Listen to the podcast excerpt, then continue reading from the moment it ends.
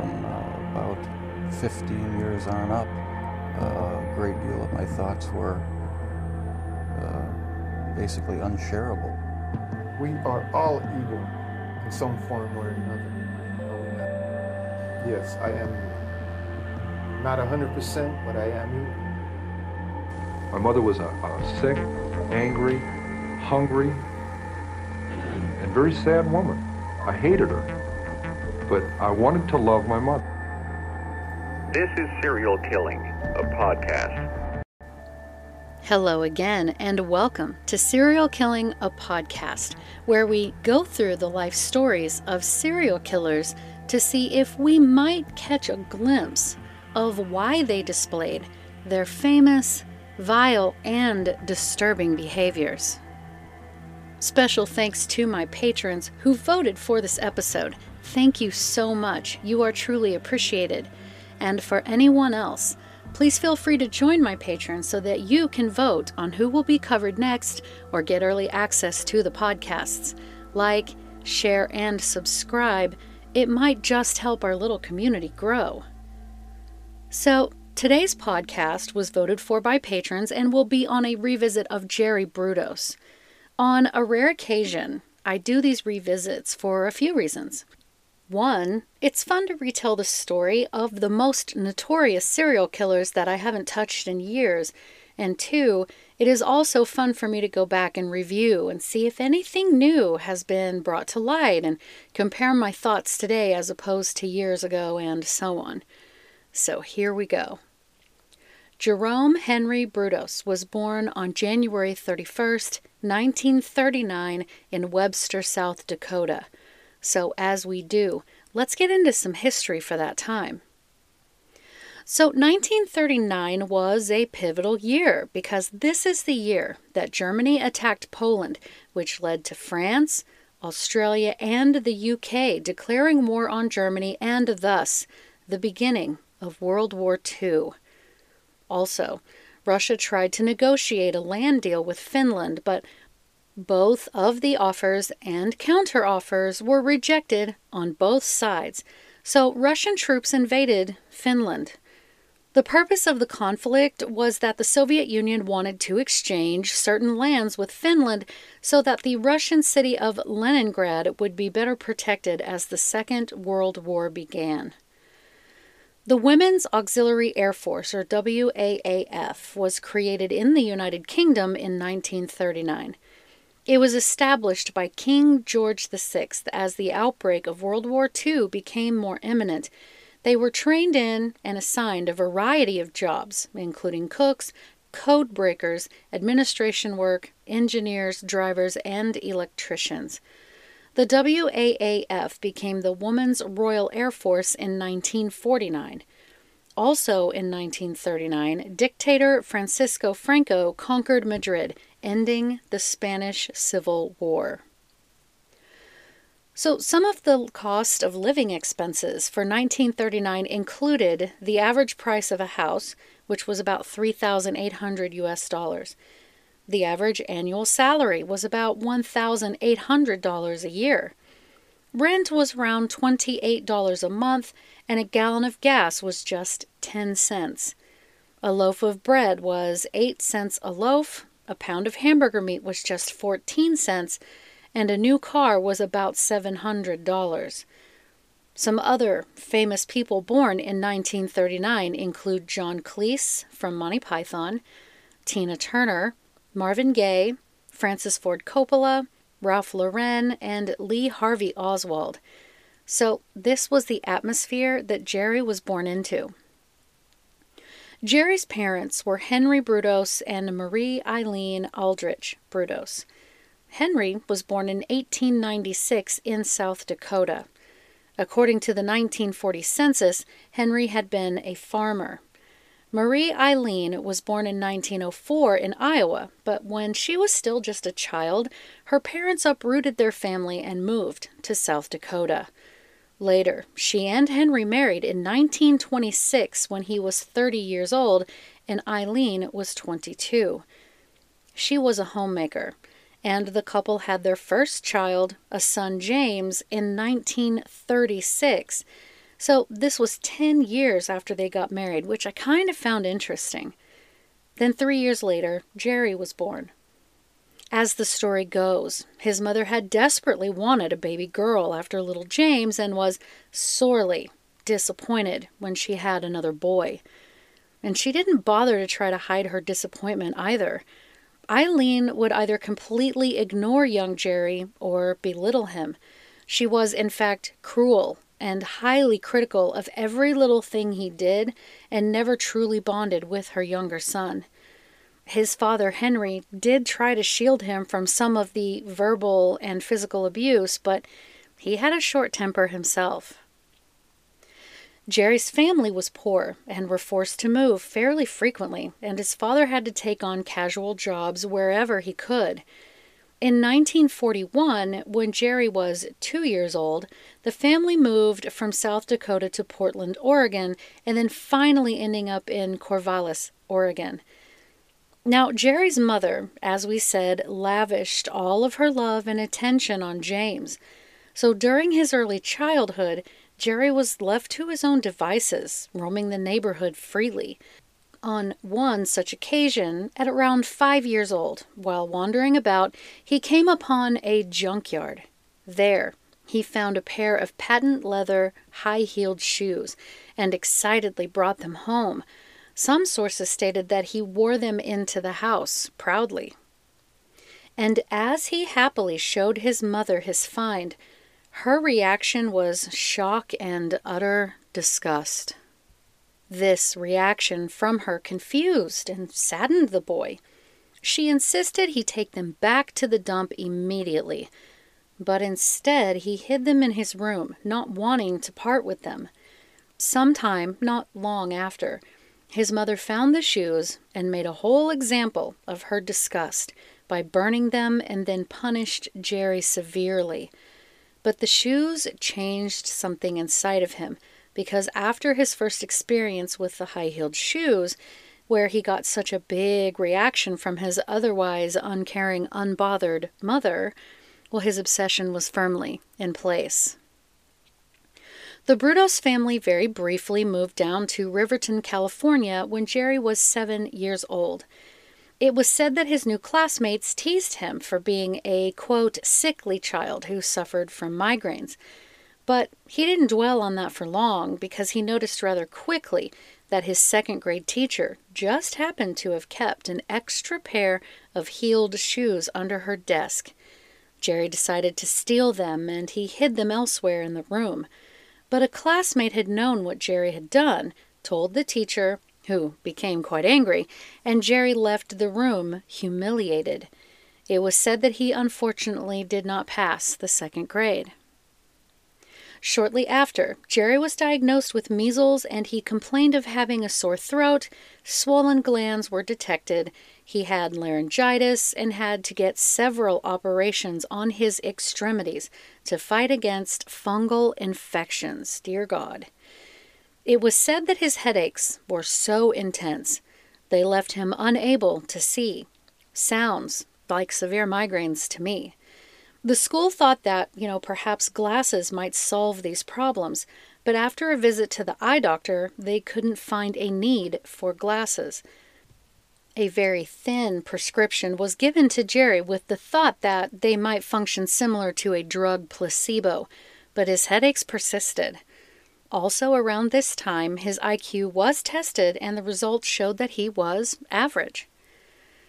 Jerry's family moved two more times, to Grants Pass, Oregon, and then to Wallace Pond, Oregon, where his father went back into farming. At Grants Pass, Jerry's neighbors had several teenage girls, and the now twelve-year-old Jerry began to sneak into the house with the girls' brother and play with their clothes. At this time, Jerry's shoe fetish expanded to women's undergarments, and so the houses he would sneak into, he would steal the girls' underwear. At thirteen years old, Jerry's brother, who was then sixteen, had, you know, a normal fascination with the naked female body.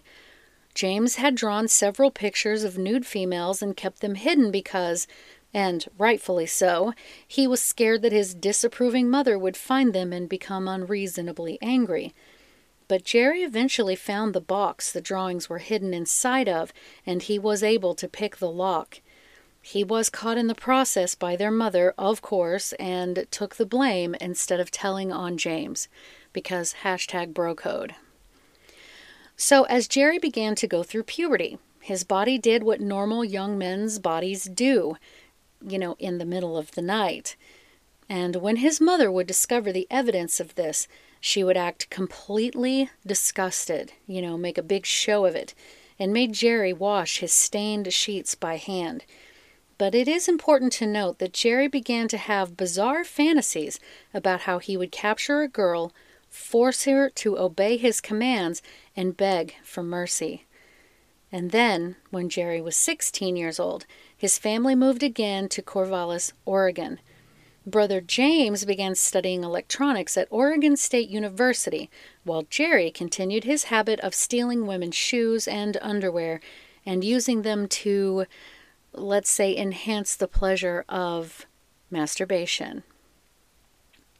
Also around this time, Jerry stole the underwear of an eighteen-year-old girl. He decided he wanted to take it a step further and get a nude photograph of the girl instead of relying on the underwear for his sexual pleasure. And, side note, I'm purposefully not calling them panties, you perverts. So Jerry set up an elaborate plot to get the girl to pose for the nude photo. He asked the girl to come to his house under the guise that he could help her figure out who took her underwear and get them back. When the girl arrived, she was accosted by a masked man with a knife that forced her to remove her clothes and then took several photos. The man left and the girl got dressed and fled. But before she could get away, she ran into Jerry, conveniently, who said, oh, he saw the intruder and had locked him in the barn. The girl left and informed the police of what had happened. So after being caught, his parents put him in a psychiatric facility for full-time therapy, but it was said that it did nothing to alter his behavior. His dark and disturbed fantasies grew.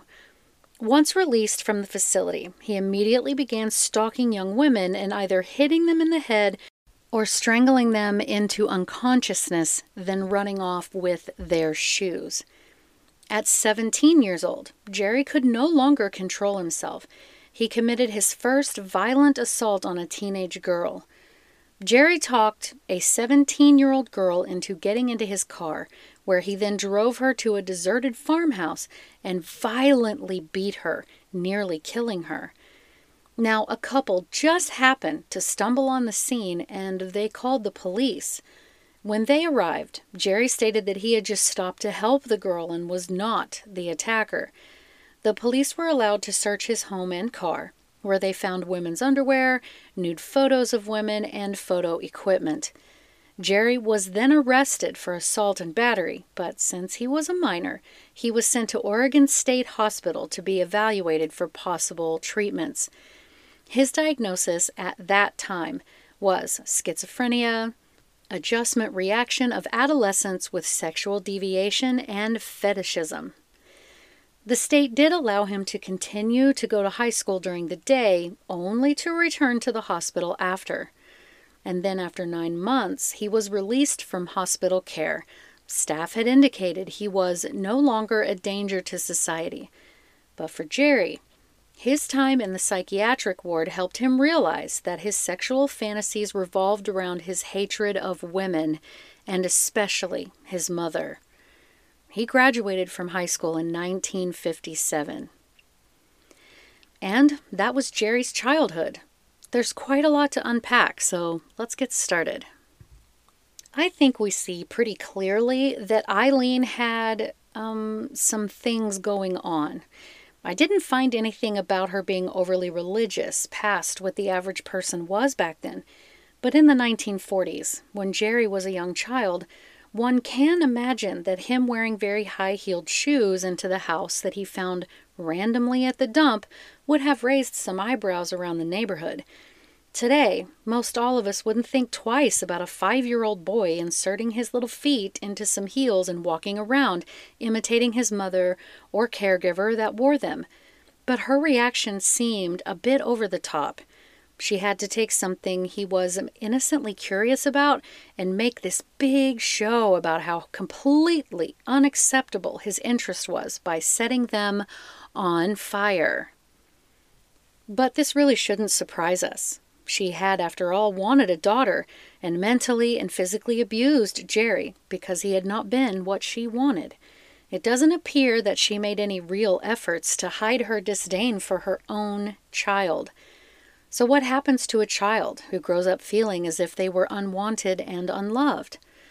According to Psych Central, when a person's first attachment experience is being unloved, this can create difficulty in closeness and intimacy, creating continuous feelings of anxiety and avoidance of creating deep, meaningful relationships as an adult.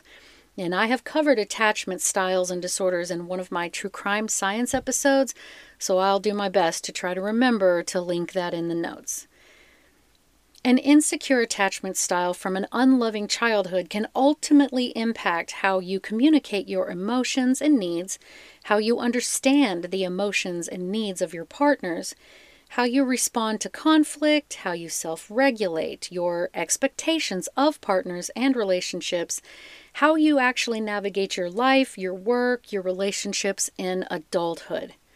Children's brains are like sponges. They see, feel, and notice parents' behaviors, attitudes, and energy. If parents don't model healthy emotional intelligence, their children won't develop strong emotional intelligence. Given that children look to their parents and caregivers for a sense of, you know, who they are, parents who do not show their children genuine, unconditional love tend to create lasting harm to their children's sense of self. And boy, am I intimately aware of that. This trauma can also cause trust issues. They can have trouble navigating other people's personal boundaries, and they tend to take advantage of people or are easily taken advantage of. They build those walls that we all talk about to guard themselves. They will not let people in to get to know them and keep their guard up for their own perceived protection. They often choose toxic people to be their friends or partners, often feel isolated, and are dominated by feelings of being a failure. And then we know that it can cause mental health issues like depression, anxiety, dissociative symptoms, substance abuse, phobias, and P T S D. And side note, guys, hug your babies, hug your loved ones, and tell them how much they mean to you. I'm telling you to do it.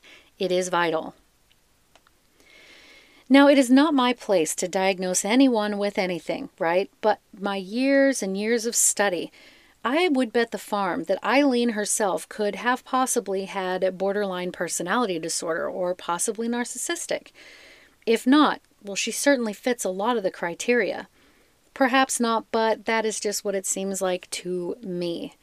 Her treatment of Jerry very much reminds me of Edmund Kemper's mother on a lot of levels. So as Jerry got older, he began to display very deviant behaviors, such as stealing girls' underwear to, once he was going through and on the other side of puberty, having violent fantasies about complete and utter control over a female. He got off on the thought of her knowing that she was trapped and begging for her freedom. He went to extreme lengths to get nude photos of a girl and graduated all the way up to attacking young women, beating them, strangling them, and assaulting them, all, for the most part, to get their shoes. The fetishism here I agree with, obviously. So what we see here is that, through his own admission, he felt an intense hatred of women. Not unlike Kemper, these girls and women were substitutes for his mother, and the fact that she had had such an over-the-top reaction to the heels when he was a small child had negatively reinforced his desire. When he was institutionalized, they diagnosed him with schizophrenia, adjustment reaction of adolescence with sexual deviation and fetishism. Now, this was the nineteen fifties, and I think we can all agree that they threw that schizophrenia diagnosis around like hotcakes. I also think we can all agree that that wasn't the issue. For me, it seems as though he did have an insecure attachment issue due to his mother's physical, mental and emotional abuse, feeling unwanted and unloved. I think he did develop a sexualized fetish for women's heels, as I said, because of the negative reinforcement from his early childhood. Jerry was described as sickly, and it would seem he suffered from migraines, and we already know that abuse affects the child's immune system. He was also uprooted a number of times to move to a whole new area, and even though I got some negative comments about what I've said about children who are moved around a lot, even though the plethora of data is quite clear on that subject, he was not able to form any secure attachments outside of the home. So what we have is an isolated child who was abused on nearly all of the levels, who was shown, be it through words and or actions, that he was not wanted, which unfortunately led him to not being very fond of women. This accumulated into the grisly acts that he would later commit. So let's get back into the story. So shortly after graduation, Jerry attempted to go to college, but ultimately he dropped out. He then joined the military and nearly as quickly was discharged after visiting a military psychologist who said he had, quote, bizarre obsessions. When he returned home, his parents made him live in the shed. Now, while running an errand one evening, he noticed a young girl who was also walking and decided to follow her home.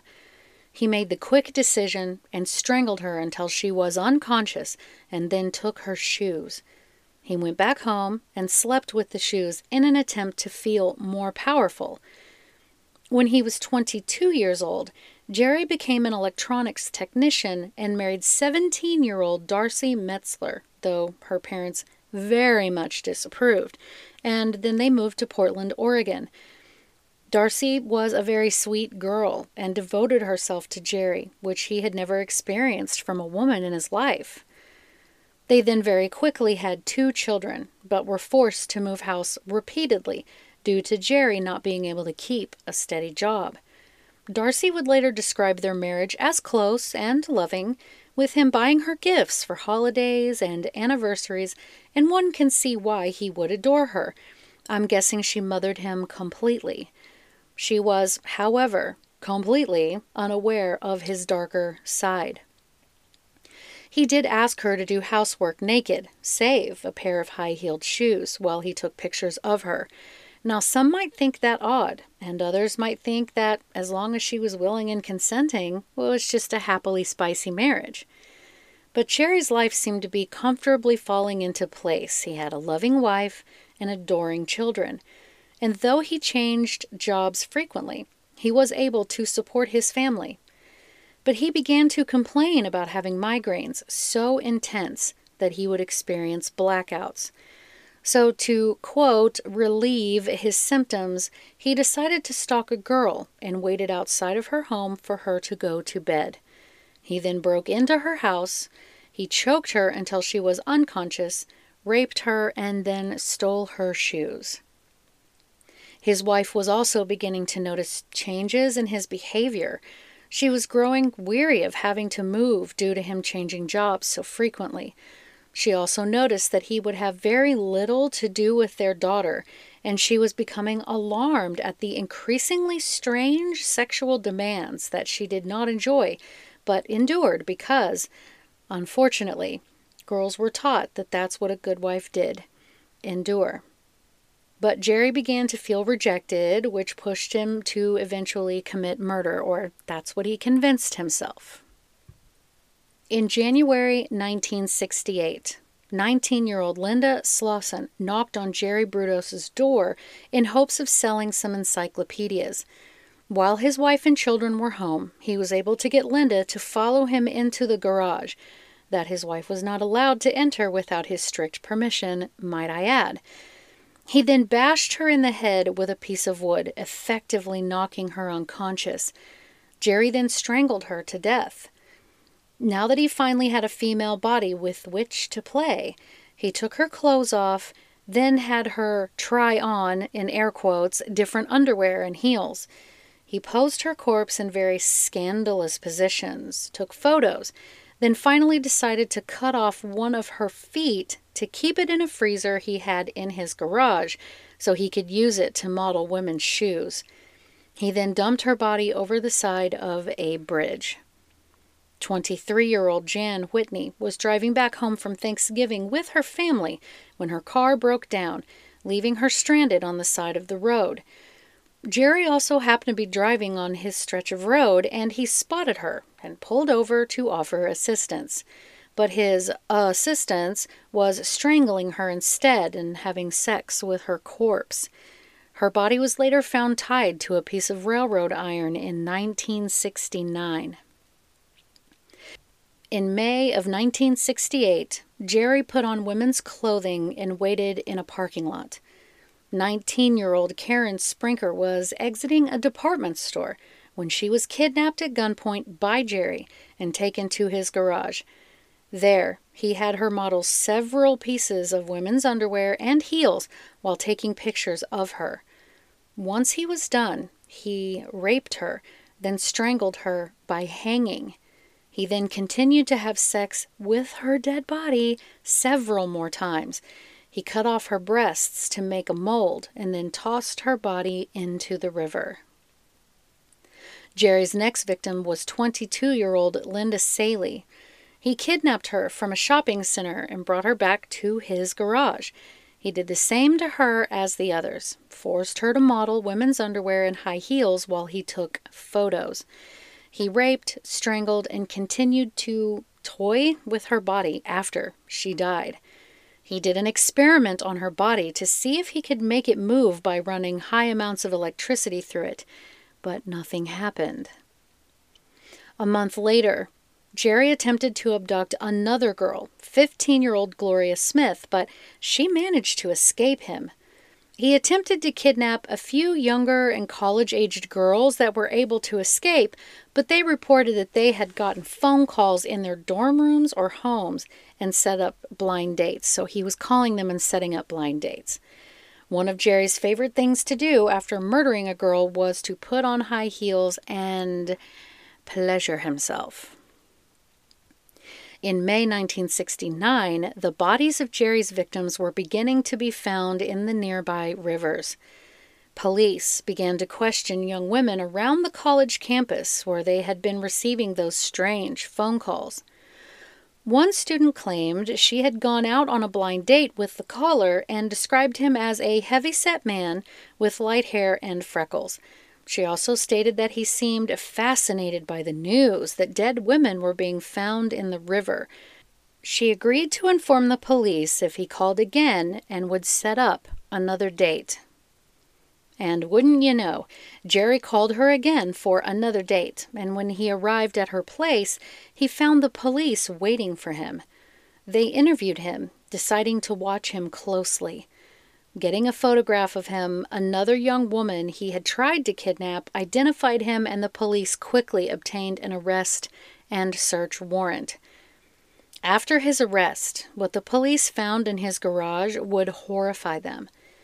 What they found in Jerry's garage was copper wire used to tie the bodies, photograph of his victims pre and post mortem, drawers full of carefully organized women's underwear, a female breast encased within epoxy, and one particular photograph, a victim hanging from a hook being viewed from a mirror that was placed below the body, with Jerry's reflection in it. In all, twelve women went missing from the area that Jerry lived.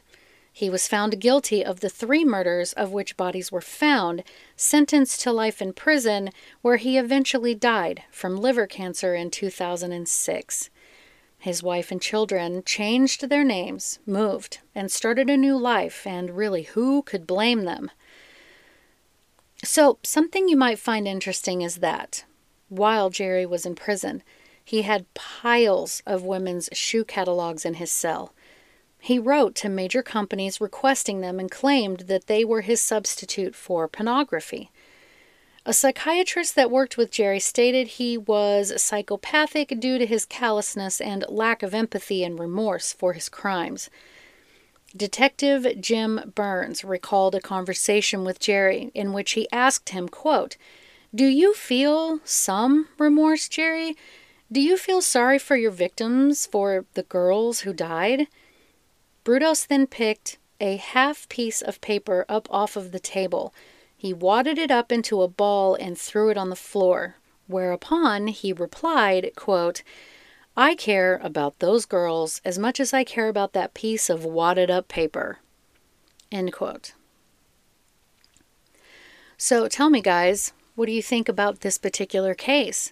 Obviously, I think schizophrenia is off the table.